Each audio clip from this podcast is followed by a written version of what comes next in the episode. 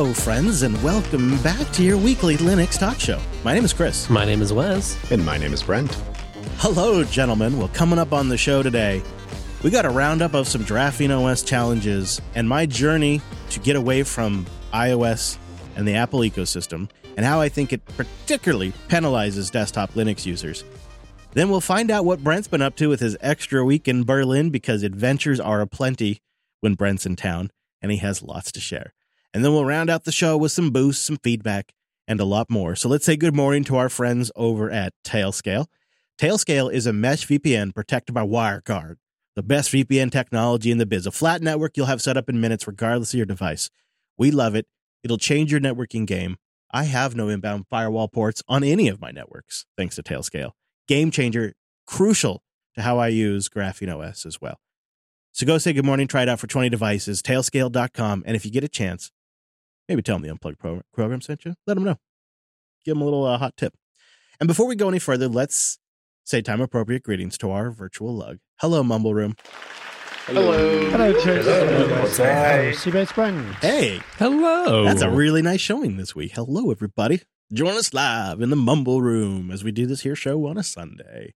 And Brent, it's like the evening where you're at right now. Yeah, that doesn't seem to uh, be the Canadian Rockies. No.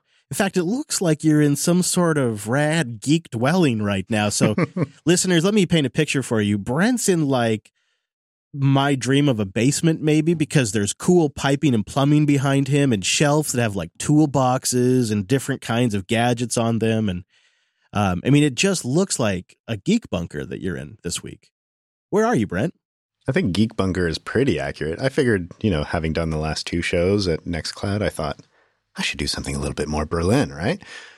so listener Kenji uh, invited me to a NixOS meetup here last week, which I completely missed because we were recording uh, office hours actually, and I got lost on the train as well. You know how it goes. But I got an amazing tour of this place called c-base, which is well, it depends which answer you want, but from what I understand, it's a underground uh, hackerspace, but it is also a crashed space station that they're trying to repair. And so uh, I thought Kenji could give us a bit more information about it because he's uh, occasionally a member here. The c-base is the reconstructed entrance to the crashed space station here in Berlin. As some people might know the antenna of the space station, it's called the Berliner Fernsehturm. And uh, hackers meet here and try to reconstruct it and get together and share um, information. And there's a lot of talks and a lot of gatherings here. And we have a lot of tours also, uh, which can be shared by everybody. Wow, a space station in Berlin. Man, we don't have we have we have an underground city in Seattle, but we don't have a space. We have the Space We- Needle, It's a neat, but not a space you station. just get expensive food up there, not hacker tools. What's this place like? Is it uh, is it like a big club? Is it like a big garage? Uh, paint a picture for us. We I, I got a tour earlier in the week, and um, I got another tour today because every time you go through it, you see new things. It's the kind of space where every single square inch of the ceiling and the walls and everything is like an art installation or gadgets or broken half broken computers and flashy lights and there are you know certain stations where you have to get your uh, hand scanned just in case you have any alien implants and so i, I actually Ah. had one on the way in and they didn't like that too much but they were able to isolate it so i was allowed in thank goodness um, but it's just a really cool place Kenji participates in the local NixOS meetup that happens here every Tuesday. So if you're local and you're interested in that, uh, I would say definitely come check it out. What's really fun this week is that I have three listeners here joining me. Uh, I have Pavel, who's joining me, and uh, there's Kenji, of course, who was just giving us an introduction, and Alex, who's joining us. They were all at some of the meetups, and uh, I thought I would invite them to come join. What's really fun is that uh, for two of them, I'm showing them underground Berlin places and their locals. So, you know, that's pretty fun. Brent, you got yourself moved right in, don't you? Just uh, made yourself comfortable. Good for you. That sounds like uh, that c-base place sounds like an awesome location to have a NixOS meetup. Holy crap, that's so great. Well, I know you have some tales and stories to share with us, so uh, we're going to get to those a little bit later in the show after we talk a little Graphene OS. There is much to share in that dimension, let me tell you. Oh, it boy. has been a long four months. Um, but before we go there, I want to let everybody know that next Sunday, we're going to do a pre record. We will be off next Sunday and we'll be pre recording on Wednesday before self hosted on the live stream.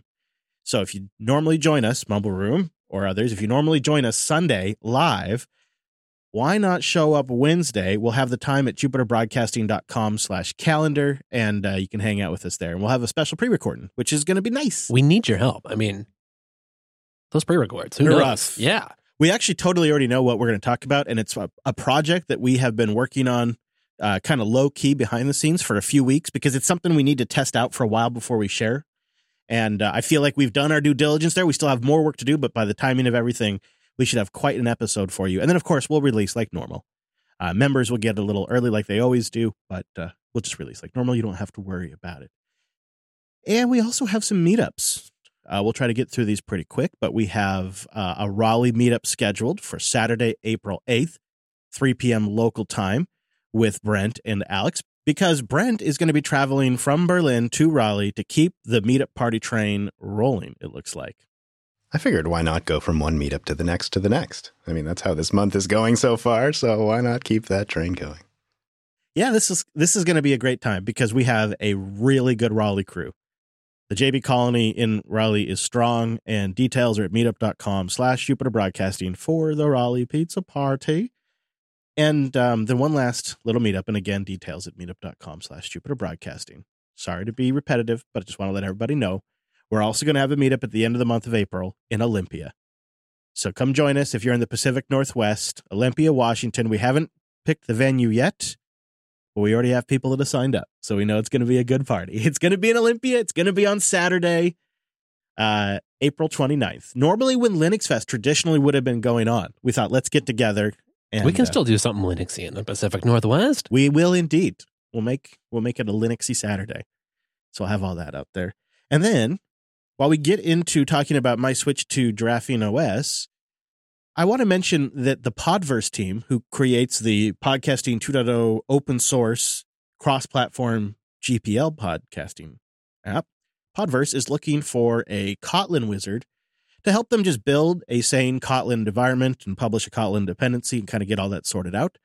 As uh, the most of the development team are iOS users, so they would like some Android expertise to help get them going in the right direction. Not talking about a long term commitment, but the open source project is making a call out to the community, and we'll have some details linked in the show notes. Yeah, kind of interesting. They've got a dependency on something that ultimately relies on a Kotlin project, and uh, they kind of want to be able to update it themselves to solve some issues in in Podverse itself. But Mhm. none of them are Kotlin experts. And it could make the Android experience better for tens of thousands of users if you have a little bit of time to help them get no started. big deal. Yeah, no big deal. Podverse is what I've been using on my Pixel 7 running Graphene OS.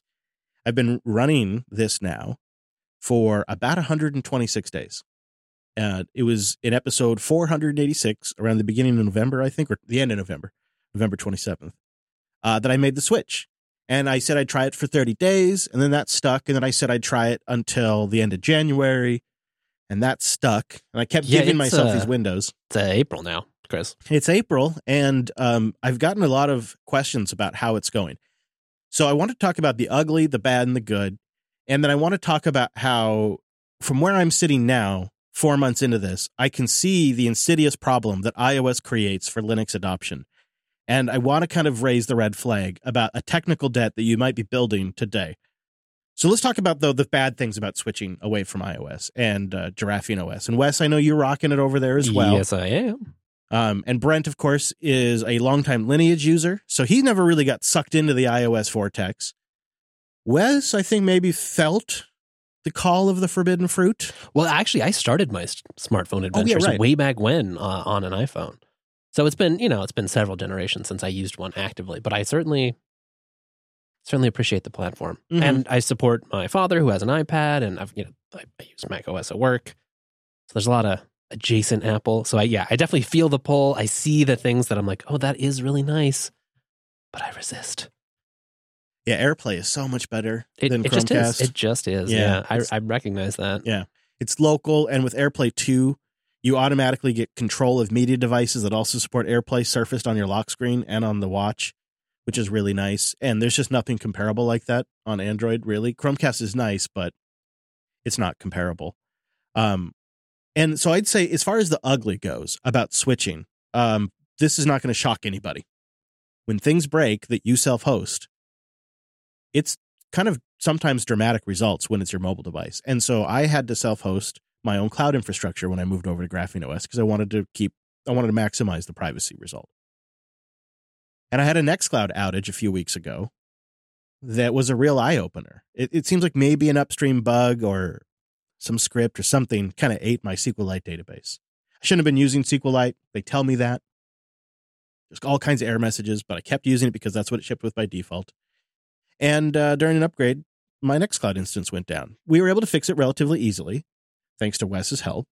Um, you know, there was even like a repair command that basically sussed it out and figured out what was wrong. Mm-hmm. So it's not like it took a huge effort, and it wasn't like I was on the verge of losing data or anything like that. But it meant for 12 hours, I didn't have phone syncing and location stuff and that kind of thing. And that was a bit of a pain in the butt. Right. And there's no, you know, it sucks when a third party service goes down. You have no control over it. You can't do anything. But the upside is you can't do anything, right? You just Yeah. say, like, well, I won't use that for now. I can't. But there are some sysadmins out there getting paged right now who will be fixing it. Right. And later it'll be fixed. Meanwhile, I'm like, geez, well, I know, see, I'm going to be doing this, and I got to do this with the kids, and I got this thing I got to go take care of. So I think I could probably get to this tomorrow night, you know, and then so I go all day without syncing in services. So that was definitely had one of those outages. And I was like, this hurts more than I thought it would hurt, Mhm. but recovered, and there hasn't been any problem since then. Uh, so that was the ugly for me. The bad was um, I do miss having a good watch. This sounds sort of like a real first world problem, but when you get used to a decent watch, I know you Pebble users out there know what I'm talking about. When you get a good watch that works for you, it's really hard to try their stuff. And the thing that they nail here is media playback and volume control on the phone. So if you just like me, like to sometimes like you're doing some dishes or something and you just put the phone down and you just play a podcast because it's got good enough speakers these days. It's so nice to be able to pause that with the phone or Mm. clear notifications with right. the phone. Just right there. There's no there's no watch combo that works with Android that appeals to me. That's just what it is. And this is where the Apple ecosystem kind of kind of starts to chip away. You know, this is one of the things you have to push against. It starts kind of like making you rethink this stuff. Also, Android's performance has come a long way. Still not as good as iOS. And the if you choose to use the gesture mode, which you don't have to, it's optional, but if you choose to use like the back gesture and the swipe up gesture, so clunky compared to the iPhone. And there are times where I, the swipe up gesture just doesn't work. And then you add the fact that my case has a bit of a lip down there, makes yeah, it even that worse. That doesn't help. I was going to say, I kind of really like the gestures. yeah, overall, I like them. Mm-hmm. I'm just saying, if you come from a better implementation, Right. they're really hokey. Like uh, the fact that there's the app often can't tell if you're trying to swipe up to get the side hamburger menu or swipe to go back, and you have to do these special kinds of swipes. I do think a lot of those are apps that have not updated Yeah. for the gesture UI. I was going to say, I've been surprised how many do support it. Yeah. There are some, though, and if you use them a lot, I'm looking at you, Telegram in particular, Mhm. Yep. that you're going to be like, okay, well, this is Yeah. this is more painful than it needs to be. Um, camera's laggy. Performance stinks in the camera app, even when I use the Google app. Uh, but I've also gotten more compliments on my Pixel 7 photos than I've gotten for a couple of years from an iPhone. Like people are really like, wow, that's a great photo. I get that a lot now. Maybe it's the magic that they do afterwards. Like you yesterday got an incredible shot, like actually incredible to get with a smartphone. Yeah, I mean, the moon was out on a nice blue sky day, and just do that uh, 30x zoom. it was and I so I was like, all right, I gotta go see if I can do this too. Because Wes Payne coming in with like an actual legit shot of the moon in the middle of the day on a smartphone that is actually usable. So I went to see if I could get the same image, and I'm actually pretty happy with the results. It's it really does some post processing that is impressive. It is hard as hell to zoom in 30x on a tiny dot in the sky, but it puts this like mini map overview I love that. so smart. It's so smart. So like it like if you give it another couple of years, I think they're going to get there with the performance Mhm. and features and performance are going to meet. So if you're patient, I feel like the the lagginess I have with the camera app is got to eventually go away. It's got to, right? And I'd say it kind of depends on what you do. So, like for like kid stuff, action shots, that's going to be a lot harder. If you're like me and you're just taking pictures of like the forest, Uh, yeah. not so bad. Yeah, totally. so this is just the bad stuff, right? I do have good stuff. Hit and miss battery life. I've had to reboot sometime, and then because I'm using Graphene OS specifically, no tap to pay features. Yep, I missed that one. Yeah, although I don't really like Google's implementation, anyways. But um, so I don't. I'm not like dying here, but there are times, and I think as summer comes and it's short season, I'm gonna want that even more. Right. And yeah, that's it, fair. it would be nice since Graphene OS is limited to pixels. It'd be nice if there were smaller, even smaller pixels like iPhone SE size for friends and family. We or- can hope. So here's the good. It feels really good to be private. Like I have a sense of relief I wasn't expecting using this phone. You know, I'm not getting tracked by push notifications. I'm not getting tracked by Google services. I'm not getting tracked by logging into iCloud.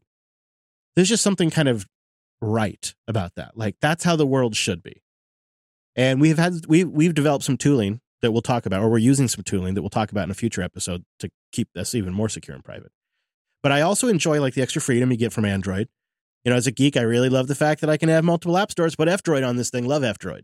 That's been it. It, it honestly, it kind of reminds me a little bit of like what it what it's like to be running NixOS. I mean, totally different, right? I mean, this is Android and, and all those things, but it's like I've got this minimal, clean feeling system. But then I've got I've still got the Play Store, which maybe you could it's like Flathub or something. You know, like I can dip in there when I need to, but I don't I don't need to that often. Or for it's the or it's the apps that I've already made compromises on and just accept that I need because you know Yeah.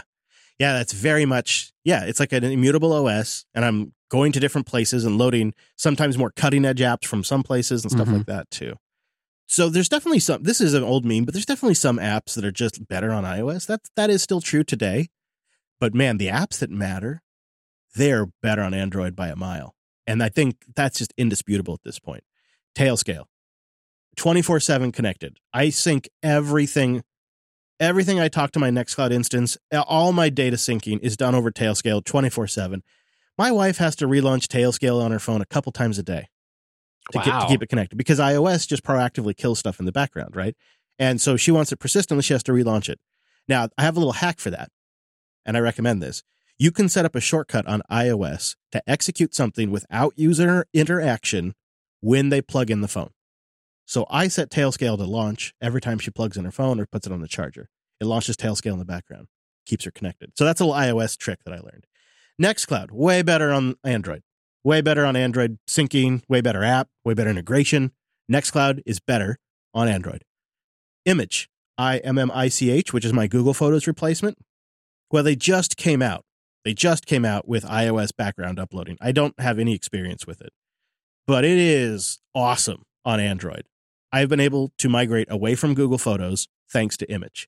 And it is actually broken for me on Graphene OS, has been for weeks, uh, to view the gallery on the phone. But the background daemon is still running, so uh, you're, you're uploading pictures. Okay. Absolutely working. The web UI works just fine. And I can just use like the open source gallery app to view my local photos. It's fine. I just can't use the Immich app right now on Graphene OS to view the local photos. It's been like that for weeks. I don't know why, but it's uploading and the web UI just keeps getting better and better and the search keeps getting better. So this, for me, these apps are some of the most quintessential mobile apps that I use. And so the fact that they're better on Android is a big win. Um, and then you combine KDE Connect. You buy you combine KDE Connect and you start to get to that kind of ecosystem feeling where I can share my clipboard, my internet connection. You know, you know, everybody knows about KDE Connect at this point. I mean, we talked about it years ago too, but I haven't really got to play around with it for a while Oh no! and I have it set up. And God bless him, man. You can have it connect. You can have it configured for multiple computers with multiple different phones. It works so good. So I can have it. I can have. I have KDE Connect on a system here at the studio, and I have KDE Connect on my ThinkPad at home. And it's so nice. I'm working on something on here. I can just send it to the computer and keep working on it. KDE Connect is fantastic software. I know everybody in the community probably already knows about it, but I wanted to give them the shout out because they really sealed the deal for me on kind of making my own ecosystem. And what I've been able to build with a combination of Nextcloud and KDE Connect and Tailscale is a solid replacement for all of the things iCloud offered me, except for iMessage. So I still haven't been able to avoid that, but that is what it is. But uh, I, you know, I had that scare with the outage. I've had some problems with Immich. hmm Sometimes I have to reboot the phone to make the battery last all day. These are the downsides. But the upsides are that I was able to break free with this, with the exception of iMessage. But I think, you know, if I really, really wanted to, I could go through the process of deregistering my iMessage account and converting friends and family over to text message. It's just I don't really, you know, I don't really want to, but totally could. Uh, and it's been really, uh, overall, a pretty great experience. I think I'm at the point now where uh, if I if I didn't have an iPhone already, I would not feel compelled to get one. Because I spent years in that iPhone ecosystem, though, I have technical debt now that I have to pay off. You've optimized around having that ecosystem around, right? All your home, your home pods. I mean, and I, I feel like it could be a barrier for Linux adoption for some people because it just doesn't, the iPhone doesn't really talk to Linux. It doesn't, there's not, you know, you, you really the way you, the way you sync your Linux desktop to an iPhone is you sync your Linux desktop to cloud services that also sync to your iPhone. Maybe they're your own, maybe they're somebody else's cloud services but you don't really communicate directly. There is like a KDE Connect kind of thing for iPhone, and there is a couple other options, but nothing like it is with Android. And when you combine Nextcloud and KDE Connect, the workflow of getting things on and off the phone is so smooth and straightforward. I could just do that for years. It's just like I record a clip or I record a video. You know, I just save it, move it to my Nextcloud folder. It's so simple. Or I use Tailscale Send to just send that one file. It's like the workflow is solid now.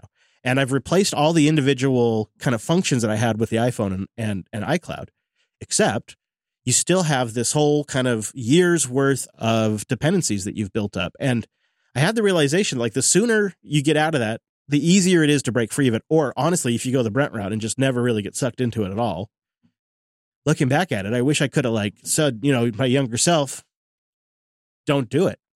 Don't, don't, don't spend the money. Don't do it. Um, because it it will be harder the deeper you go to get out. And so I feel like I'm going to be trying to still dig my way out for at least another year or two because I've got iPads, I've got HomePods, and uh, I kind of want to keep some of them for some things, and I have to find where that line's at. Yep. And, oh, do you keep sort of trying to build fancier interfaces to go to like bridge with that ecosystem, yeah. or do you just abandon it entirely? Yeah, and yeah, some of that, some of those bridges can be brittle.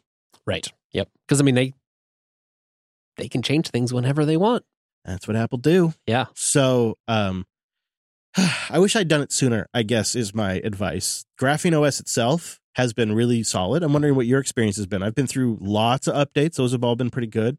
You just today, I think I saw a message that an update failed failed mm. to install update. So I'm gonna I'm gonna give that another try and see what happened. But otherwise, yeah, it's been been surprisingly smooth. It does take a little while to do the like app uh, app optimization after yes. updates. That's a little annoying. So you got to kind of be yeah. If you need, if you're just doing, if you think it'll be a quick reboot, well, don't do that. If you might need your phone again in the next five doesn't, minutes. Doesn't regular Android updates do that still too? Yeah, yeah. It just happens to have like monthly updates or whatever. Exactly. So you, yeah, you are going to see it a lot more. Yeah, yeah. So you want to make sure that's one thing is you want to make sure when you reboot, you got you know at least a good amount of battery, and you want to have some time. And if you have like 400 apps installed like I do. I have like 320 apps installed. It takes a while to optimize all those. But the the flip side of that is we get so many regular updates. It's really it's it's the happiest and sanest I've felt on an Android system for a long time. Yeah, and I, I don't, don't feel gross about having it. And then right. especially as you say with like KDE Connect, it's there are some apps I try not to have them on the Linux desktop. You know, occasionally some, especially for some of our backend production or whatever. But then, especially on the phone, like banking apps or your, you know, whatever random tools you might need, it feels like a better bridge to that world because I can I can set the boundaries. I can integrate it with my Linux desktop if I want to. Yeah, it's on the it's it's on the side of the compromise line that I prefer. Mm-hmm. Yeah, and uh, that is a good feeling. And I don't really feel like I'm paying like a Graphene OS tax in performance. Some say it's slightly slower. I don't know. I don't notice it because I didn't really use stock Android on this thing very much. Um, and there really isn't much I can do except for Android Auto, which is still a big hole in my life, but mm-hmm. I'm managing. That's what I keep thinking about is okay, well, I've given Graphene a good try. I could I could try stock, right? I could go try see see what see if I like the few you know having back the few things that I'm missing. Yeah. yeah. And I've toyed with that, but it's it's just not at the end of the day, it's just not that tempting. I'd almost rather just accept that, okay, maybe I need to carry a single credit card in my pants when otherwise I would have just had my phone. that's worth it Yeah. for that compromise Yeah. line. I think at least right now. That's where I'm at too. I do miss it, but I'm like, eh, it's not. I have a slim wallet. It's not that big of a deal to just use my card, and that's what I've been doing, and it's totally fine. Um, and yeah, uh, have you kept using Magic Earth for GPS? How's that been for you? Uh, yeah, I did install Google Maps. You know, uh, just for Especially when you're traveling, it's, like ex- yes, yeah. it's for it's for that. But yeah. I've been enjoying Magic Earth as the like actually going down the road one. a lot more than Google Maps. Me too. And uh, the other day, I actually had my first like uh, speed trap reported on there as I was pulling up. There's like a little icon on there. I'm like, what's this? Hey, Hey, that's what we that's what we else- need. Somebody else around me is using Magic Earth. It's a great little GPS app. So I I really like the way it renders the maps. I like that it's using OpenStreetMap data too. It it's nice and clean. Um, so those things have been great. There, is, of course, uh, has been some rough edges, and I experimented for a short period of time with trying the work phone, home phone thing because I actually think iOS may have improved on the notification experience over Android with focus mode. And so I thought, okay, well, I'll put my iPhone in like a personal focus mode, and that'll be my personal phone, and that does work. But man, do I hate having two phones. And then, like, which phone do you sync your podcast to? Both. Well, yeah, but that's just insanity, man. Then you have to ask yourself, okay, I'm going to listen to a podcast. Which phone do I listen on? Like, it- it- it's ridiculous. It's ridiculous. So uh, I think I'm a one phone kind of guy. I think I'm phone monogamous. But uh, I I did in the back of my mind think this could be a direction I go in the future. Is in the evenings I use the iPhone with you know with iMessage Uh-huh. and for personal stuff and because it can control my media devices. And during the day I'm using the Android for like work communication and that kind of Now, stuff. would you But go so far as not installing work things on your iPhone? thought about that? I could if I were going to start with a fresh phone. Mm-hmm. With the focus mode, you don't really need to because you can just hide that stuff, and I already have that all set up. Um, but you could. I was thinking also another route to go would be to take an old iPhone, like I have some old ones just laying around, start them totally fresh, and see how far I could get without connecting to Apple. Like, can I Oh, do it without even logging into iCloud? Can you do that anymore? Could I only use Nextcloud to sync the contact information? Because I actually tried that recently and it didn't work very well. So I, I wonder uh, if people want me to f- experiment with it, I will. Otherwise, I'm just going to leave this to rest. I'm just wanted to address it because we've had a lot of people write in and ask, and in the meetups, people have been asking me how it's going. So I wanted to do a follow up, and I know a lot of you out there are also trying Graphene OS, and we wanted to talk about that. In fact, I wanted to cover a couple of those. Legit Salvage came in with 50,000 sats, actually. Fantastic, sir. Saying on Graphene OS, I'm six months in on my Pixel 6a, and I plan on sticking with it. I have no significant complaints. I'm using the Sandbox Play Store and services. One issue specifically is with my Reolink app not providing notifications from my doorbell and other cams. It started out not working, then started working for a week and not again, and I can't really contribute the change to any particular update. I've uh, tinkered a few times with, with some settings, but no luck. Have you seen this with any of your apps? It's a hard one to search. Oh man, I bet. That's got to be, um, I would bet, salvage is what's happening is maybe it's the play services or whatever background process is responsible for receiving the notification ping from their servers, from their Reolink service. That's probably getting Yeah, the battery opti- paused. Yeah, yeah. battery optimization. Yeah, Mhm. battery optimization is probably pausing that. And so you could go in and turn battery optimization off on play services or whatever it might be, and then that would solve that. It'll use more battery. I believe it's like that by default on Android, but on Graphene OS, play services and the Play Store are treated just like any other app. And so you have to implicitly go in and allow them to have those privileges. That's kind of an interesting aspect of using Graphene is you kind of have to learn a little bit more about how Android works. Mhm. It's not necessarily bad. I mean, it's a little more homework. So if that's not your cup of tea, just know that. But it is interesting because there's kind of little. I noticed I was trying to crop a photo and I was getting some like consistent pop up that's like, oh, if you don't want us to bother you every time, you got to go in here and adjust that. And that's just a common thing is you don't realize it's always like this, right? When you switch to sort of deny by default, you start learning all the things that were happening under the hood without you really being aware of it. That is so true. Yeah, there, it is not uncommon for an app to come up and say, "Hey, man, you need to go adjust the setting for me to work properly." And you're like, "Oh, geez, another one that needs access to this." Mhm. Like, oh, okay, good to know. Zack Attack came in with ten thousand sats and asked, uh, "Here's what I've learned about my Graphene OS journey. If you're on Google Fi, consider looking for another cell provider first, as you have to have the Google Fi app and the Play Store logged in for text messaging to work. I'll probably move to Mint Mobile soon." but I'm open to other suggestions. Next, having either Nextcloud or Proton for your backend, or in my case, both, is a must to keep data synced up and backed up from the phone. I use Nextcloud for my notes, contacts, and file backup with Proton Mail and calendars. Seems to work really well for me so far. That I think would be a Chris and Wes supported configuration or recommended configuration, right? Using Nextcloud for notes and contacts and file backup, and Proton for email and calendar. Sounds like a nice fit. Yeah. Very smart, Zach Attack. Well done, sir. Sam H comes in with 10,000 sats. Says, I'm looking forward to hearing more about Graphene OS. I'm planning to replace it on my Pixel 4a later this year when I stop receiving updates. One question I have, though why doesn't Android Auto work? Seems like it should basically just be like DisplayPort and USB. I'm imagining some weird proprietary Google crap, but I'd love to hear if you have more details. So I did some digging because I wanted to know the same thing. I think that's a great question. I mean, why, Sam? Why can't I have it? This is one thing that would really I have a lot of other deal. Android stuff. What's the deal? And I'm the dummy. I'm the dummy that bought the current year model so I could have the larger screen for CarPlay or Android Auto. I could have saved a couple grand. I mean, I'm glad I didn't because it's all the other things were nice too. But like at the time, Yeah. I got that car because I, I really wanted that feature because, you know, it's great for road trips and stuff. But what I read with some conversations with the dev and some tweet threads um, is that there is actually some really, really deep, kind of creepy, invasive levels of permissions that you have to give that process. And you have to kind of unfetter other aspects of uh, the Google stuff to also make it all work. So, yeah. And then also, Logic had asked, can you play Call of Duty or other similar multiplayer games, or does the anti cheat system trip up on Graphene OS? Well, great question, Logic. I normally play games on the phone, but I loaded up the uh, Call of Duty mobs and uh, went and shot some people in the face. We did have to turn off uh, some of the. Exploit protection stuff. yes. Yeah. So, you know, there was a little bit of that, but that, that was another one of the. You got to go toggle something if you Yep. occasionally. But you do that and you learn about all where all the toggles are. And then it's pretty quick. And yeah, it just worked. linode.com slash unplugged. Go there to get $100 in 60 day credit on a new account. And it's a great way to support the show while you are checking out fast, reliable cloud hosting.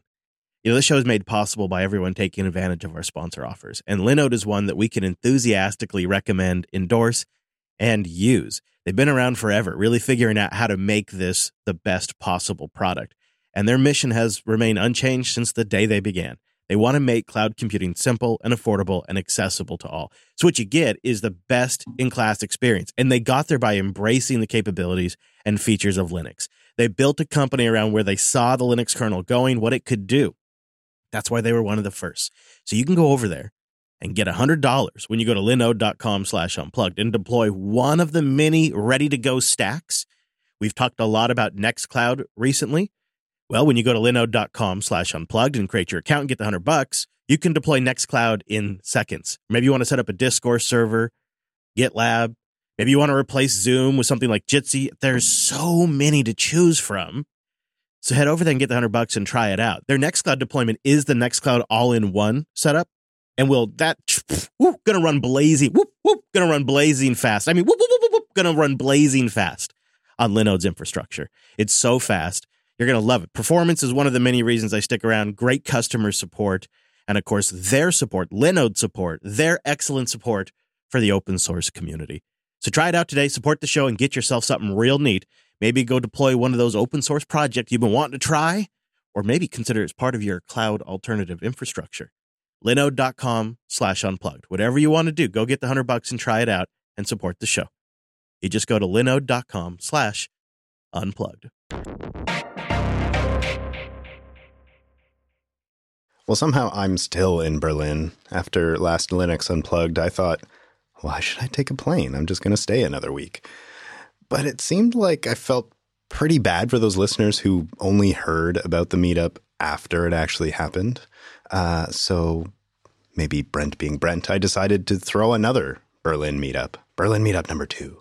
And listeners in our Berlin Buds Matrix room were pretty amazing. And several of them suggested that we do an intro to the dev environment of Nextcloud. I thought that was a fabulous idea. So, with the Nextcloud team's help, we threw literally in the same space, same time, uh, another meetup, and a ton of people came together. It was um, actually super fun, and I uh, really benefited it from it uh, personally. I think I um, I did it for me, but the listeners get to win too.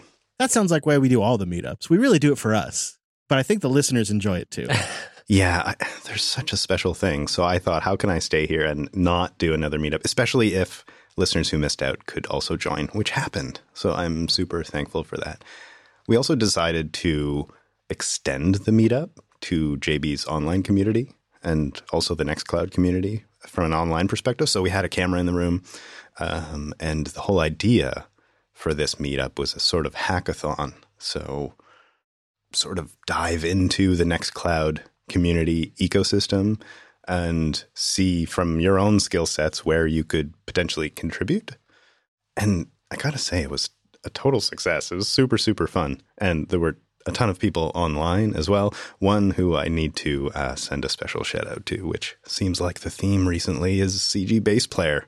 Ryan showed up and, uh, you know, did a bunch of bug fixing in some of their tutorials. So, uh, huge thanks to Ryan again. Hmm, That's wonderful. that is great. If you paint a picture for us a little bit, you're in the you are you're all in the Nextcloud office. Uh, they gave you a workspace where people could set up laptops and gather around a table and kind of collaborate. And uh, so is so what we saw. You sent us some pictures, and what we saw was uh, just a bunch of listeners and people in the area that all were huddled over their laptops, each working on on something else. So that it just This ah, this is a meetup I'm especially sad I to have missed out on. Look at that. I mean, it looks like such fun. it really looks like a great time.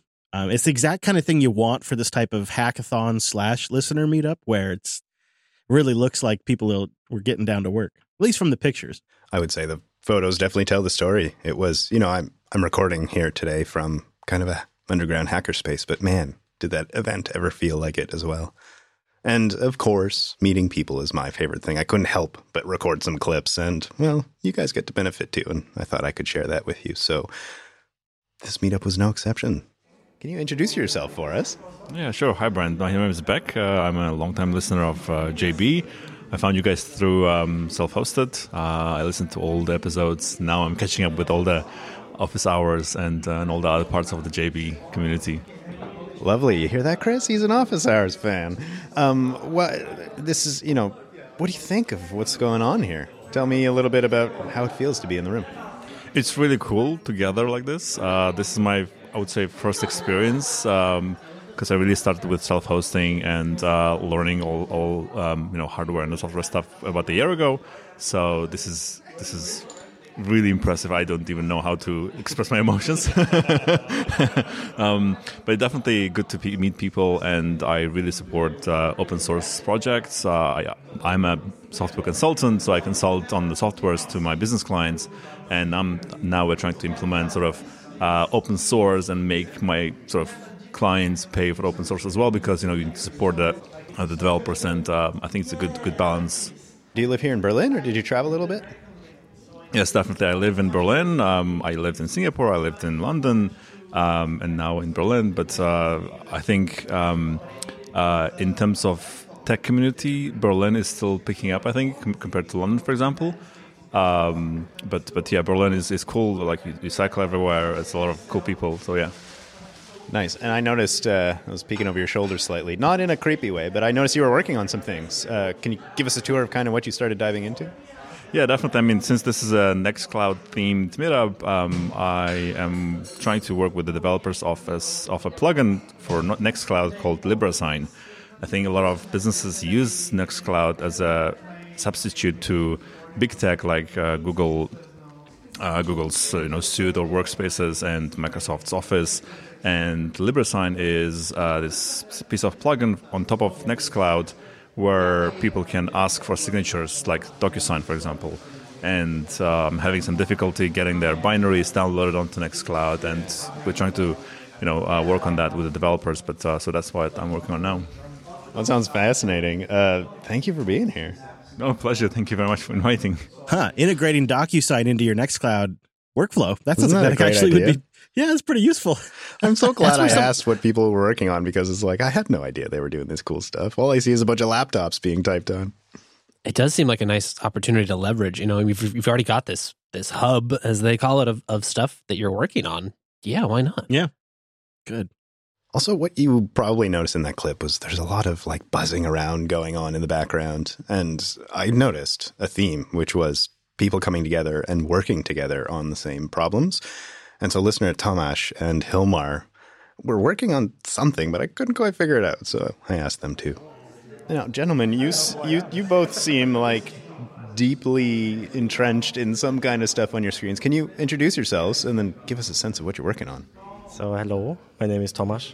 Uh, I so my strengths lie mostly in infrastructure, cloud, stuff like this. So I can't really do very much PHP.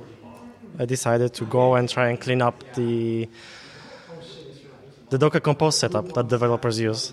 I've just learned that different developers use like have their own offshoots and they don't even use the official one the, which apparently is not even the official one it's just the most commonly used so um, yeah it's like a free for all and i'm gonna try and first make sense of it because we tried with brent yesterday to even run this on my computer and we spent like half the evening and couldn't get it to work. And now i feel like i'm not much closer.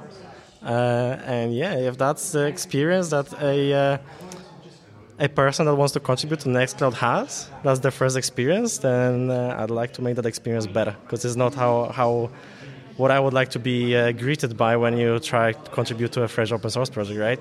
You'd want at least like the basic setup just works. You just like make up or like Docker Compose up. You wanted to to come up and you can play around it, fool around, and then your your open source journey starts.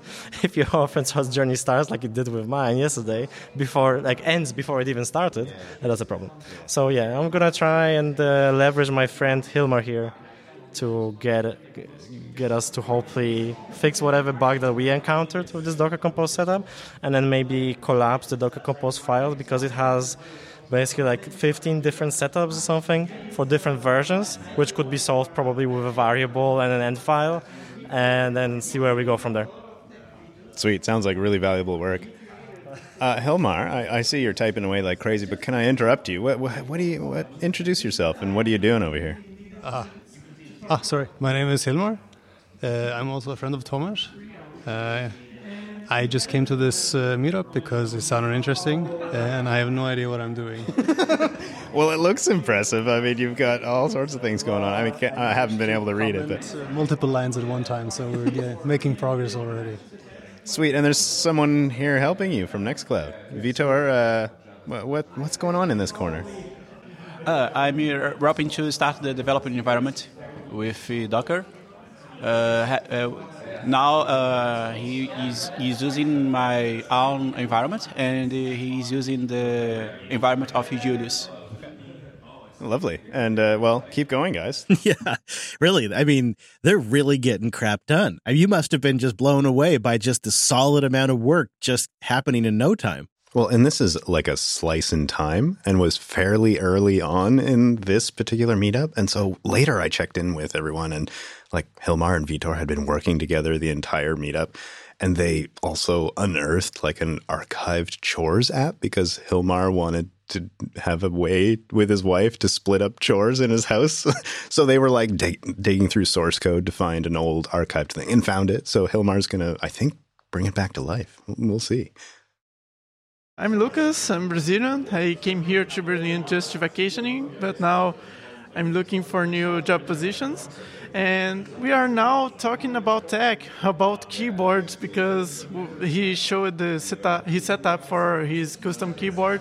And I was talking to him. Um, there is a guy who makes it in Brazil. But also, we already talked about other stuff like Python and PHP. and other stuff. And uh, you're working on some stuff. Can you tell us who you are, where you're from, and uh, what are you doing over here? Sure. Yeah, my name is Finn, and uh, I'm just waiting for the dev environment to come up, like the Docker Compose. And it's just downloading and updating stuff. I hope it's working out. Um, yeah, I'm super jealous uh, about Lucas's monitor because it's really cool. Like that's how we got talking about like gadgety tech stuff because even though it's not strictly necessary to have something like that, it is pretty nice. yeah. Maybe not ergonomic in the like weight on your back sense, but definitely in the screen estate sense. Yeah, that's how we got talking about ergonomics and keyboards. Lovely. And then how is it being at the meetup today? Oh, it's nice. Um, first time for me to actually interact with the Nextcloud community, apart from like reading issues on the GitHub to like find out why my Nextcloud is not working. But um, yeah, it's great to be here. I hope I can be of some use, contribute, give something back. About an hour later, I checked in with Finn again, and by that time, he was rewriting the dev environment setup in Podman with a few other listeners. So we'll see where that goes. Um, and if, I don't know if you, you noticed yet, but there's there was quite a representation from Brazil at the meetup, which I thought was fascinating. So from Lucas uh, and the gentleman we met earlier, Vitor from the Nextcloud team, and uh, his wife Diane shared her excitement about the event as well. Hello, my name is Daiane. I'm part of Community Brazilian, Nextcloud Community Brazilian. I speak about Nextcloud in my country, and I have a lot of, a lot of plans to introduce about Nextcloud in my country because there is very important to know more this project because I think it's real to share privacy and security to people in Brazil. Well, lovely. It sounds like very important work. I want to say thank you for doing that. Thank you so much for this opportunity. Yeah, well, that is a great opportunity for her, isn't it? Is she's going to go advocate Nextcloud to her community. What a great chance to go to the Nextcloud office. I mean, you can read up about a project, but you can actually go to where they work, um, meet their founder, you know, chat with the actual people there that are working on it. Well, and we've seen from Brent's adventures, right? There's so much more to the project and the people behind it than you can get just from from the docs or from you know people talking about it. I think one theme I really picked up on these last two weeks for Nextcloud is just how worldly of a project it is, which is of course always fascinating, especially with open source. We were lucky enough to have Frank, the Nextcloud co-founder, join us for the event as well, and he shared a few reflections on the meetup. Well, Frank, you've joined us tonight, and uh, wh- what do you think of this? I mean, there's a bunch of people filling the Nextcloud offices. How does it feel? I mean, that's so cool. I mean, thanks a lot for helping to organize that. I mean, I think you announced this just, I don't know, two days ago, three days ago, or something like that. And there are a bunch of people here and uh, happy talking, hacking, and have a good time. So that's just, yeah, the power of community, I guess. Yeah, I always find it really neat when two communities can come together and uh, help each other out. So hopefully, some of Jupiter Broadcasting's folks can you know get more integrated into the Nextcloud community as well. Uh, I noticed you were chatting with some folks over there. What did you uh, get into? Um, yeah, I just met uh, Thomas over there. It's actually super cool because he's a community member from Nextcloud for many, many years. Uh, and I think I never met him in person, and now I met him here. And we just said hi and talked a bit. And it's just, yeah, it's amazing. Yeah, it's amazing. Lovely. Well, I think it seems like maybe we should try to do this more often. It seems like a great success. Absolutely. Yeah. Yeah. And I totally agree with you. Like, um, it's a cool idea that these two communities do it together and we find some uh, shared interest and cool things we can do together. So, yeah, I love it. So, I would say it was a huge success, at least for my eyes. So, I want to say thank you to the entire Nextcloud team for basically allowing JB to take over their offices yet again this week. There were a handful of Nextcloud employees that showed up in person, way more than I even thought would. So that was amazing. Uh, they supported us in keeping things organized and making sure everyone in person was, you know, getting their questions answered. And there were also a few engineers and staff that joined online to facilitate things for the JB community as well. So a huge thanks there. Aww. That's that is genuinely. I mean, that's that's kind of a lot to ask, you know, just out of the blue for this sort of thing, and it really that's a commitment that uh, shows some mutual love, I think. And I didn't even ask; they just kind of showed up. It was a beautiful thing. I, I think as well, there's an opportunity. I'd like to encourage those who think they might want to contribute to Nextcloud. Uh, if you're interested, I mean, you don't need to do it only during the meetup. You can check it out as well. Um, if you think that's interesting to you, nextcloud.com slash developer is a nice place to start. And I wanted to do a few thank yous as well. Um, Pi Crash, who showed up for this meetup, took the train for like four and a half hours. So, longest distance, other than the Brazilians, of course. So, Pi Crash, thank you. It was awesome to meet you. And a huge thank you to Tomasz and his family. They took me in and let me stay at their place this entire week, which was like a traveler's dream to live with a local. And um, yeah, their family was so good to me. We had tons of adventures. It was a beautiful thing. I also, Tomash also taught me how to use the train because I was doing it very wrong. Oh, that is particularly great. That is so helpful when you're traveling like that. Amazing. Uh, that Those local pro tips. Yeah. a, a listener took Brent in. Their family took Brent in while he's traveling. Yeah, this is the same listener that last week threw me into a cold lake. So, yeah, there's a special connection there. Uh, also, a thanks to Kenji, who coordinated my even being here today at c-base. Huge thanks there. A thank you to Lucas as well, who basically gave us like a really sweet tour of c-base the other night when it was super pumping and active and uh, showed me the Nix OS kind of stuff they've got running, these crazy mate lights and stuff upstairs. It's, it's crazy. Oh, really? Those run Nix? Oh, Oh, that's yeah. Well, come wild. on. Of course. Pavel also offered to show me around like underground Berlin scene at Kit Kat and such. I didn't take him up on the offer, but he's he's smiling at me right now from the other side of the glass. Maybe next time. We'll see. There will probably be a next time. It sounds like it was a good enough time. Yeah, I also this is just like a, huge sign of how amazing our listeners are.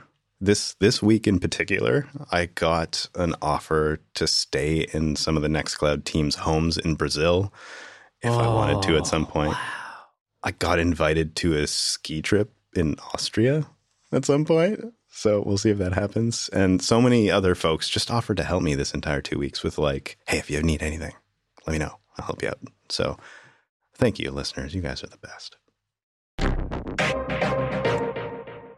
bitwarden.com slash linux go get started with a free trial right now or for free if you're an individual user at bitwarden.com slash linux bitwarden is great for businesses organizations open source project groups and down to the individual level there's going to be something there that appeals to each one of those categories and bitwarden uses end-to-end encryption with zero knowledge encryption for your vault so bitwarden.com slash migrate is also a great place to visit after you go to bitwarden.com slash linux if you're running an existing password manager.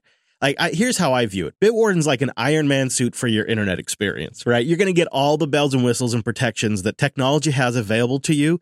And you also get the automation, like the autofilling and syncing and stuff like that, that Jarvis gives Tony Stark in the Iron Man suit, right? You, you don't want to be going around with like, you know, the bat suit when somebody else is going around with the Iron Man suit. You know what I'm saying? I like Batman, but suit's no Iron Man suit.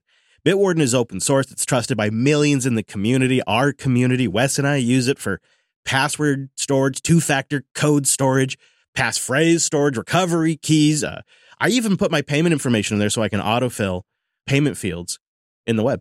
It's nice, it's quick. And the best part is they make the experience smooth and usable on mobile, on every operating system I use. I just really appreciate that aspect of it too. That way I can use the same secure, unique password, username, and email address for every app, site, and service I use. Bitwarden makes that actually possible.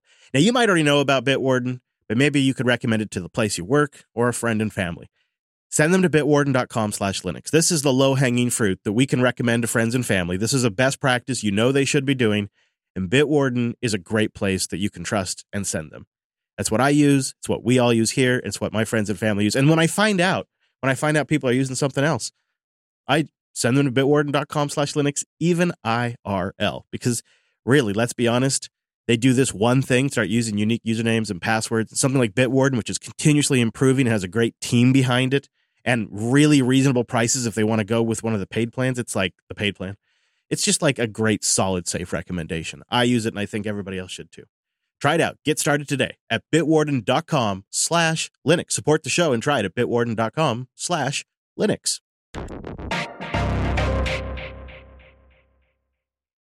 I think it's time for some feedback. And we have some from Eduardo sharing some feedback on the last episode of Linux Unplugged, Berlin with Brent. That's 503.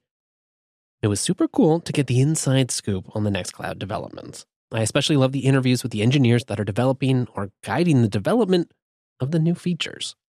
Brent did an excellent job both in his recordings and during his recaps with Chris and Wes. More interview and product focused shows, please. consider creating a new contribution funnel to collect funds for more of these types of trips. Eduardo from Hartford, Connecticut. Thank you, uh, Eduardo. I mean, I Um, can't really argue with any of that. No, I, Brett, you did a great job. Thank you. No, Brian. thanks. Yeah, I, I agree. More interviews and product focus, sure. Um, although it, I don't really see it working as like setting up specific funds. Maybe for some projects, maybe someday. We'll see. 2023 is going to be a tight year, so it's we're going to have to be very careful about uh, where we go and when we go and how we do it. But uh, we'll see. We'll see how it turns out. You know, I don't want to overcommit, but I do agree. I enjoyed it quite a bit because going there and getting the story is always our preference. Just how do you scale that? How do you scale that, right? And I mean, we're we're here jeal- jealous at home. We want to join them. Yeah. Yeah, I mean, we would definitely we would definitely scale it as funding allowed.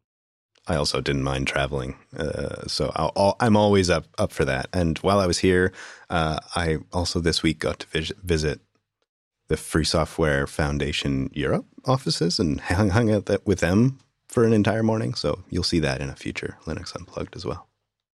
Boostagram. Sir Lurksalot came in with a series of boosts this week. Uh, 13,370 using Boost CLI like a baller. He says, Chris, unfortunately, we have never met. I was asking because I feel like I know Lurks a lot. You know, I feel like I know him from the boost in and the chat room. I just feel like I know him. I seem. I think you do. Yeah. Just an. It's an non unconventional. It blurs the lines, Wes. It blurs the lines. Uh, but he writes, I don't drive and I live in a remote town. Interesting. So travel takes planning. One day, though, it'd be really cool to make it to a meat space meetup. Maybe share a brew and some barbecue, but for now, it's cool. We can be slightly imaginary friends. I got you, bro. I'll be your slightly imaginary friend. Sir Lurksalot then comes in again with another 13,370 sats. Noah's Trip Tick refers to his three panel painting that was behind him in the oh right in that video in the last video he had that three right I remember the three panel picture. Okay, all right, all right, all right. Uh, Noah never rearranges them. Yeah, that was true. The camera sometimes would move though. And then Lurks a lot continues with another boost. Uh, for what it's worth, I noticed that there's a slight slight misalignment on the terminal windows you use in the OBS mat when showing all three of you. The one I have up Calling- right now. Calling you out. I know in a boost too. Well, I guess if you're going to get called out, a boost is the way to do it. Uh, Wes is just a couple pixels too low, man. I agree. You know, I agree. I've been talking to him off air about that. Yeah, yeah. I'm. I'm I- doing some He's exercises to try close. to help. He's also a bit close, but I think I need a wider lens. But also, you know, uh, lurks a lot. What it betrays is uh, I have a really low key approach to the video because I just don't really care. It's there on Jupiter Tube for people who want it, but the audio MVP video. It's just, yeah, it's MVP video. Exactly. Audio is the product. And then Lurks a lot because he's awesome, I guess, comes in with another boost says, So I got a laugh out of my last message thinking about tiny imperfections, but he says it's those tiny imperfections that actually give things life and make them human and relatable. I'll take that. I'll take that, I suppose. I suppose. I suppose. right. It's those little signs of wear and the journey things have had. And then uh, Sir Boosalot wraps us up with one last 13,370 boosts. I have to tell you guys, I love Lupo 503. The, all the tech in Nextcloud is cool, and the eth- ethical approach to AI is very much appreciated. But Brent being Brent and the human story behind Nextcloud and the meetup and the uh, Burr listeners was uh, great. Yeah, we got to get over there. Maybe FOSDEM. I don't know. One Mhm, year, mhm. one year when we can, we'll make it over there. And uh, we'll bring Brent. He'll be our local expert now. Exception boosts in with 6,810 cents. Coming in hot with the boost. Joining the zip code trend, Linux enthusiast since 1993, aka a dinosaur, daily GNOME user, tried XFCE, it was okay. I've not touched KDE for ages, since that's like since 2004 ish, apparently. Finding the design mindset a bit too dated at the time. Please convince me to find time to play with. KDE. I love this boost idea. Uh, so first of all, I don't think you have to consider yourself a dinosaur. Consider yourself um, you know- Seasoned? no, just like you were early. You're you're early Oh, to trends. early adopter, You're an early adopter. You're not a dinosaur. You're an early adopter. Daily GNOME user. I'm sorry, GNOME user. Uh, really since 2004. That's going to be a hard sell. I have to be honest. I really do. Um, because Plasma is sort of the anti GNOME these days. Plasma lets you configure whatever you want. Their motto is simple by default, powerful when needed. And there is some truth to that. And I think Plasma 527 is a fantastic product. But I like the idea of you saying here. Do you hate everything about your current desktop? Tr- try try Plasma. it's tricky. It's that's a tricky sell. If you were going to recommend somebody try Plasma today, there's a lot of questions you have to ask. Like to figure out what path to send them. Should you send them down to OpenSUSE? Should you send them to Kubuntu? Should for some reason they be on Neon? Um, it's a really tri- tricky thing. I don't know if I I don't know if I got it in me, but I love that exception A has been using Linux since 93. B was willing to try out Boost. I'd love to know the story there. If you're a long timer or if you tried it out just to get this boost in. And C, going by that boost amount, it looks like they're coming in from Connecticut. Yeah, that's that maybe I, I was sort of assuming maybe there's a, an implied leading zero here. Boost back in there exception and tell us if we got that wrong though. Also, what would be your plasma pitch to exception or, or exception? Because I feel like I've really failed here. I love it. I'm loving it more than ever. I actually not even kidding. Last night was thinking I should bring my ThinkPad in just so I can show Wes how badass my plasma setup is. I'm really happy with it because a new dark, kind of bluish, purplish theme came out just recently. If you go into the new plasma themes, it's right there and it's at the top. It's gorgeous. so much fun. I love it. I got a great background. I got the toolbar set up just the way I like it. I was going to literally bring the laptop in just so I could show it to you after the show. So I'm really happy with Plasma right now, but I feel like I'm failing on the sales pitch. Uh, you know, I, I love I love GNOME, uh, partially because it, it just works so well, especially Yep. stock Mhm. uh, or just with a, just a few plugins. You know, I can get right to work. The workflow works for me. I, I know it. I'm familiar with it. It looks pretty. It's smooth. But when you want something, when you want your desktop to be more like a, like a tool that, as you learn it, you like fit it to you, and it becomes something that it, you know it, it's it's more tightly coupled to how you want to work. That's where Plasma really shines. And there's a reason, like we use GNOME lots of places, but in the studio on the machines we need to get work done, it's Plasma. plasma. Yeah. So maybe that's not what you need. That's not the use case for everything, but maybe for like your main machine, if you get a lot of you're doing your primary work there, you want to be able to customize some of those things you can't just really easily change or have to use a hacky plugin for in GNOME. Yeah. That's pretty good. That's a pretty good pitch.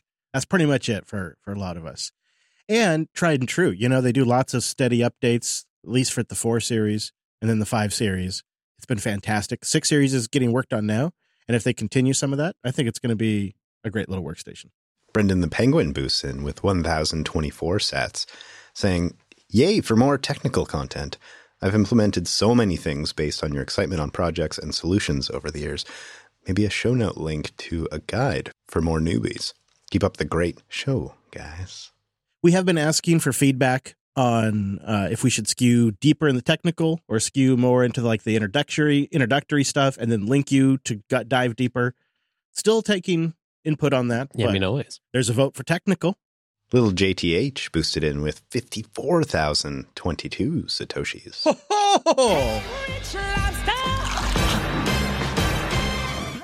Greetings from my SATS zip code. Love all the work you guys do. Glad for the mention of Castamatic a few episodes ago.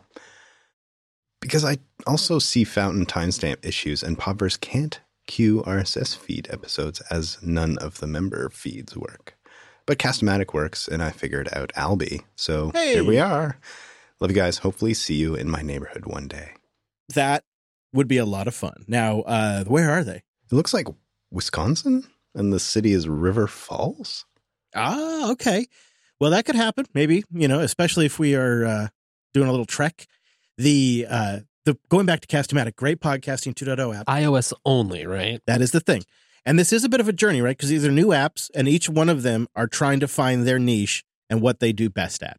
And so there is a bit of a journey there, but you're helping kind of build that future where we have decentralized podcasting and these apps can follow a specific standard and still differentiate and make value each in each kind of whatever niche they end up in. And so we're watching the kind of the defining of that market with these apps right now. But that does mean it can be a little tricky when you need to find your particular combination of features that you're used to and want in an app and which ones have it. And You got it. You got it. That is that is exactly the thing. but we got a lot of good options to try. So, you Yeah. know. Yeah. Hydra Gyrum comes in with a set of enterprise sats. They wanted us to know that they enjoyed the long intro and outro music we did for episode 500. um, brought back the old two digit episode nostalgia. True Grits also came in with some enterprise sats and said this may be uh, a better boost suited for office hours, but have you guys considered using Nextcloud as a bit of a source of truth or a back end CMS for maybe the RSS feeds or the JB website? Uh, to which I say no, but what we have talked about a little bit is Nextcloud could act as a bit of an auth provider. That's one of the things it could, you know, be technically tied into. Is say we have like a back end uh, administration CMS that we wanted to authenticate, we could authenticate it potentially against our Nextcloud user database or something like that. So there are ways we could tie it in. And it is already tied in in some sense to just a lot of the back end stuff, just not feeding Yeah. everything. Yeah. And that's, you know, I think we kind of explore the edges of where it really shines and where you're, because sometimes you, you know, you can just do it in Nextcloud because you already have a Nextcloud and maybe it's not the, the best place depending on how complicated you want, where it works for simple things. And we're finding where those edges are and what makes sense to have in uh, one particular location. But it's a it's a good idea to think about. Our dear Nev boosts in with 43,331 sats. I hoard that which your kind covet. So that's my zip code, but you already knew that. But alas, it's time to have fun with numbers. First off, dividing my sats by itself is the current temperature outside in Celsius, which I'm going to assume that's one. So one degree Celsius or uh, a little under 34 degrees Fahrenheit. So bundle up, Nev. Okay. Then, if you take that sat amount and divide it by the number of hosts, that's approximately how much I spent in boost attempts trying to figure out how to send one. Oh no. In the end, I'm still not sure on Alby and Podverse. Bad UX IMO. Mm, you could could try boosting next time, Nev, from the podcast index. I think the only downside to using the podcast index is you have to approve each split unless you set a budget. It's very explicit. Yeah, and we have splits. We've split, so I'd, we all get a cut. Drew gets a split, and uh, Podverse and um, Fountain. We also and the podcast index. So we're spreading the sat love. Minar boosts in with a row of ducks. Enjoying the show as usual, and nice to hear from Brent in Berlin, a few days late. He is halfway to Bangalore, India, where I am. Any plans for visiting this part of the world? Thank you for the show, and hope Brent is enjoying Tumbleweed as I am. Take care, all. Oh, no plans today, but ambitions, they're high. You know, you never know what could happen. Thanks for the uh, very nice boost there. Deleted. Boosted in with 50,000 sats. I'm so glad someone else got my Internet Explorer joke. I'd been looking forward to making it for almost a year. Oh gosh. I wanted to wait longer to make it, but I had to balance waiting for the with the risk of someone else doing it before me. As for touching some grass, we got six inches of snow over the weekend, so I can only just go back to browsing memes and listening to podcasts. Well, I'm glad we could be one of those podcasts, I suppose. Uh, I am so ready for winter to be over, you guys. It pains me to hear that some of you are having to suffer with long, prolonged winters. I'm so ready. That damn groundhog and his shadow or whatever. I think that's what did it. Forward Humor comes in with 5,555 sats. You know, I think I agree with the comments about keeping it technical. The healthy stream of humor and tech technical content is the reason I keep coming back. Well, thank you. They write that they're fairly new to Linux, and they came over to Linux Unplugged whenever TechSnap was in was archived. Oh, he says I keep learning a little bit each more. I've been dabbling and finding ways to leverage Linux at work the past several years. There you go. Nice. that is the path. Uh, keep up the great work and never afraid to go deep. We love it. Well, thank you. Ah, the Golden Dragon comes in with a classic row of ducks and uh, says that JB presents Brent worldwide. Yeah, now he's going to Raleigh, which is still technically in the world. You know, yeah. Yeah, Brent, are you ever going to make it home?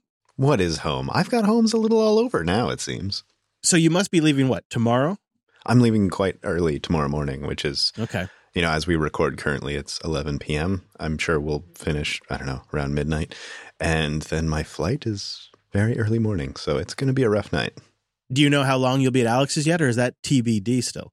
Well, he booked me a ticket and I don't remember what it is. I think it's like a week and a half or something. I don't know. He's like my travel agent now. It And there to you work. go. There's some insight into Brent's life. I'll be 1984 boosts in with 2,000 sats. Okay, I'll let you all in on the joke. Internet Explorer, the browser, had a reputation for always being slow. So much so that a month after the Oscars, a meme came out with the IE logo saying, Great news, guys! Leo won an Oscar. Someone please boost in and say you know what I'm referencing so I don't have to go outside and touch grass. I don't get it. I still don't get it. I try. I want to understand, and I don't get it. But it's all right. It's all right. Iraq comes in with 16,020 sats. It's over 9,000! Some amazing on the scene Nextcloud coverage by Brentley. With uh, everything in Hub 4 and beyond, I'm even more excited than I have been in a while for what's becoming a critical application in my home environment. P.S. This boost is my zip code with a few extra steps. You can't throw a leading zero on a boost, so I had to I had to uh, loop it onto the end. Hope you make it up this way one of these days. I'd love to meet you all. So where are they, Wes Payne? Where in the world is Iraq? Worcester, Massachusetts. Oh, very great. Worcestershire sounds delicious.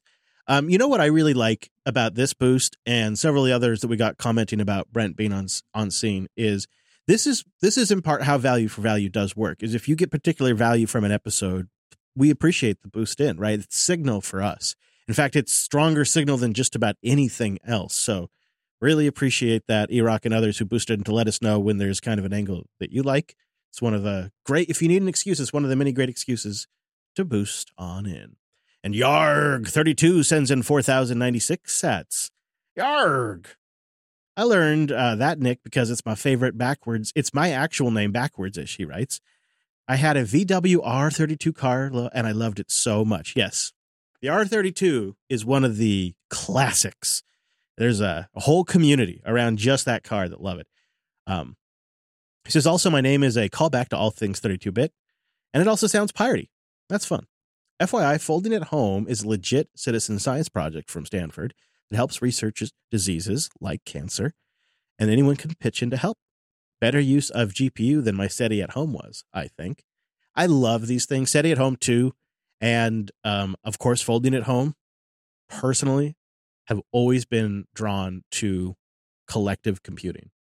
So I I did that in the early days with my Gentoo setups, when I had Gentoo as an infrastructure, I one of the reasons I got into it was because it was the easiest way for me to do distributed computing because I could run those kernels at the time and those latest versions of stuff that supported that. And then, you know, almost 13 whatever it was years ago that I got into Bitcoin, uh, it was because of the distributed computing aspect of it that drew me to Bitcoin. I just loved the idea that a group of us and I could get all my computers working together in a pool and working to solve math problems. And uh, of course, it's just the beginning of a long journey. So thank yeah, you. I think this was commenting on some previous. It was like some Mm. token, some coin that was connected to doing distributed computing that we mentioned in a boost. Oh, really? Of Yeah. course. Of course there is. Yeah. I mean, hey, you know, there always is. There's always an angle. I just love distributed computing. If there was a way to do like uh, regular RSS downloads over like distributed peer to peer download methods, I'd be all over that, right? Like, really would. Just love it. I think the revolution will be decentralized, and I just try to embrace that kind of stuff whenever I can. Gene Bean comes in with a row of handsome ducks and uh, writes, uh, Chris, I'm pretty sure that you mentioned a cookbook mobile app for Nextcloud. If so, could you share it? Uh, like your family, I am an iOS user. Not only will I share it, but it turns out a couple of members in our community, Marcel, a frequent booster being one of them, contribute to the app. So how about that? And on iOS, it is just simply called Nextcloud Cookbook. I think uh, Nook might be my preferred cookbook app, and there is a corresponding app you install on Nextcloud, and it syncs between the local app and your Nextcloud instance, and it even supports YouTube DL style ingestion Ooh. from several popular recipe sites. See, Not all of them, That's but killer. it brings in the imagery and the steps. And you know, so instead of reading like the three pages of blog post just to get the recipe, you just pull in the recipe into the app and it saves it and gets the pictures. Um, supports iPad layout, supports iPhone layout, and the Nook I think is even a little bit nicer than that iOS app, but uh, is not available for iOS. So you just Nextcloud Cookbook, and I'll put a link to that in the notes for you, Gene Bean. And shout out to the Nextcloud community members who've been working on that because that Nextcloud cookbook thing is, I think, what put it over the top for Hadia. She was like, "Oh, you got this Nextcloud thing, and we're saving stuff locally. That sounds neat." But then when we started putting the recipes in there and I told her, yeah, even when we're off grid boondocking, you can still pull all these up. She's like, all right, I'm in. USOB, I'm in. Alexis Busin with a row of ducks. Nextcloud AIO. Enough said. Yeah, which stands for Nextcloud all in one and is, I guess, a pretty straightforward way to deploy and maintain Nextcloud. And it's one of the options on Linode when you do one of their one clicks. Mm, yeah, maybe you don't want to fuss around with having things broken out into different parts. You're not a sysadmin. You don't. You're not going to use any of that customizability. Sounds pretty handy. You know, my first question is, what database is it using? Yeah, that's what I want to know. Maybe you've got some homework Because it says included are quote high performance backend for Nextcloud files and Nextcloud. And it has integrated Borg backup too for backup solution. This Oh yeah, it's got a list of containers down in here. uh-huh. Uh, Postgres. Hmm. Wes, you want to migrate after the show? Boy, do I. I mean, for my home setup, that seems like a way better route to go than that's what I get for uh, using the upstream image like a sap, I guess. Ah, man, that uh, that is the way to go. Nextcloud all in one, and it's not actually all in one. It's breaking the components out into individual containers. It just it's all set up to work together, which is all I wanted. Kurt Peterson comes in with fifty five thousand three hundred and twenty cents. I'm noticing that the ballers seem to be using Podverse for the most part this week. Just noticing that. That's interesting. Kurt writes, uh, boosting my zip code uh, while I'm in the great white north on our fifth fake spring. Ouch. Feels it. I feels it. Uh, thanks for the dive into Nextcloud. It's on my home lab to do list. Oh, that's great, Kurt. Let us know how that goes. And uh, where is Kurt coming in from there, Wes? Somewhere in Minnesota, Clearwater, Silver Creek, thereabouts. Sounds like a pretty area when you call it Clearwater or Silver It Creek. It sure does. Sounds gorgeous. All right. Stegosaurus 5 2050 comes in with another row of ducks.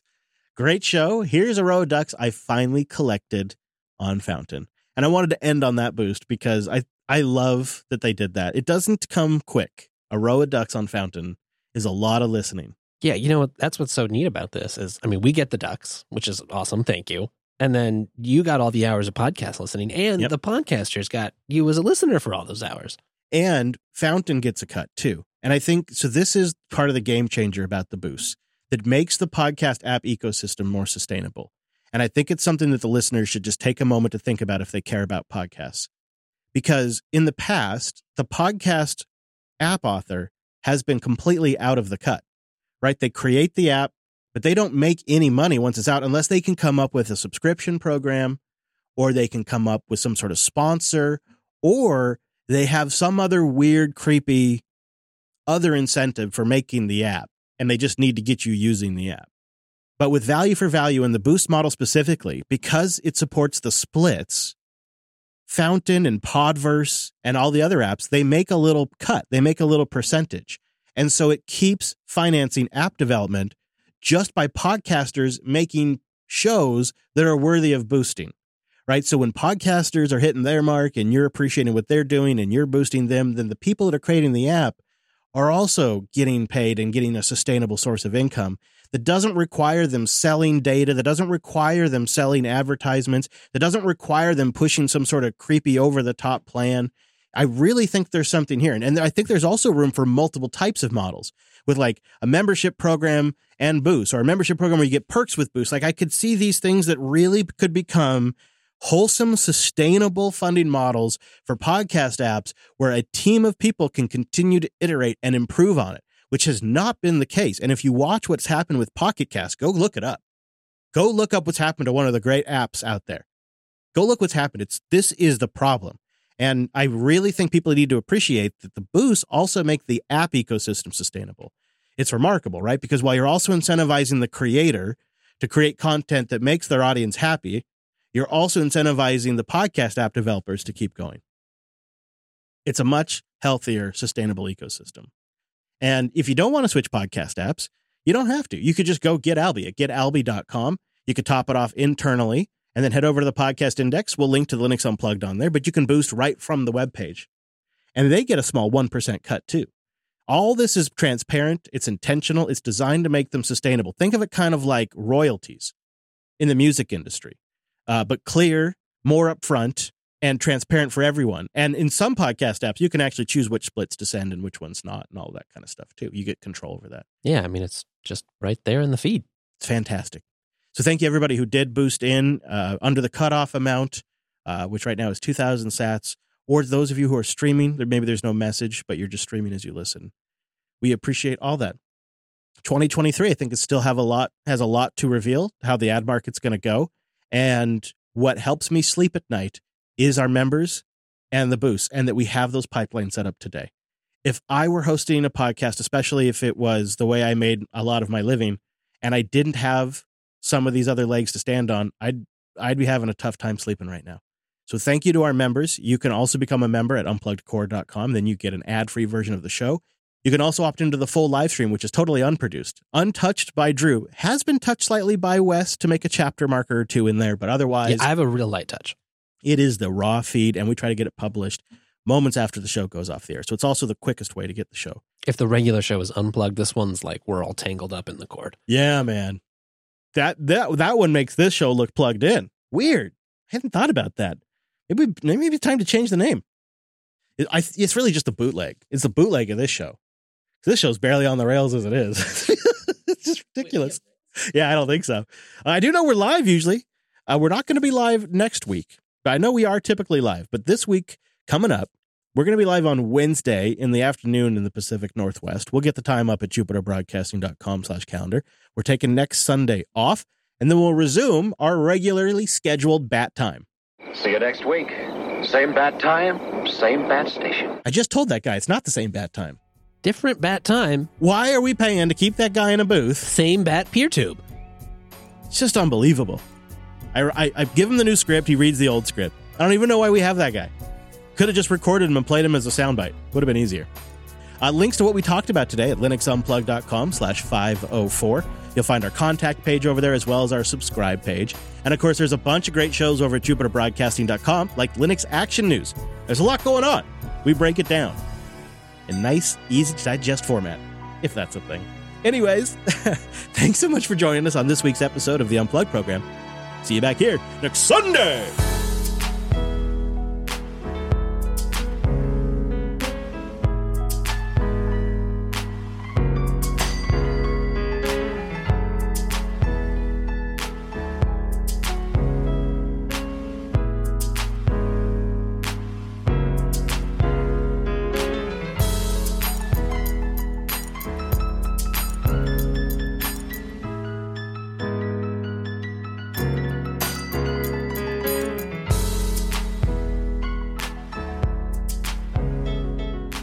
We had an email into the show from Tomat from the Paris region, who also was able to kick Google off their phone. But they went with a different OS than Graphene OS or Calyx or Lineage. Brent, was this an email that uh, came into the show that you grabbed? Yeah, I've been trying to catch up on feedback since I've been traveling, and uh, this one came in. The project is named iodé, which is, I, from what I understand, French, like French from France, not if you're from Canada, you know, not those French people.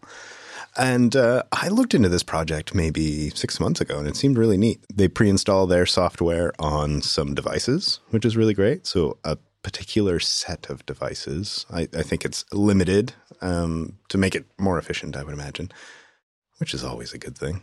And I would love to know how that experience is going. I, from what I understand, it's not quite as maybe involved technically as graphene is. Uh, did I say graphene? I meant giraffine. Yeah, Get it, get it? God, it's Uh. embarrassing. Yeah, I'm still getting it wrong. It's embarrassing.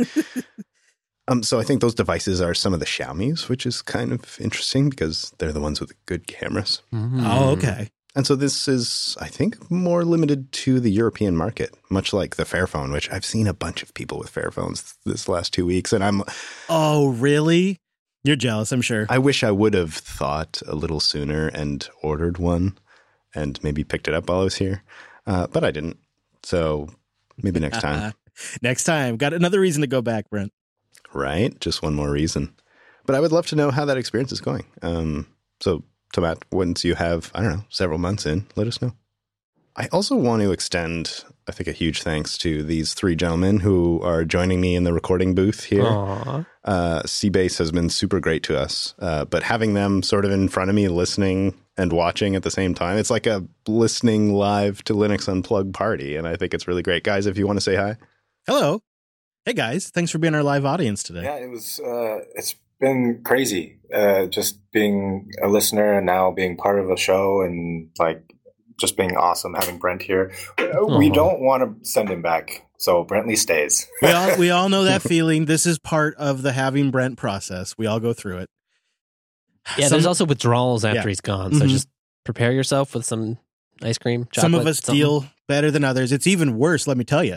It's even worse when he's been cooking for you for a week. and then you should see how Levi responds. Oh, ho, ho, ho.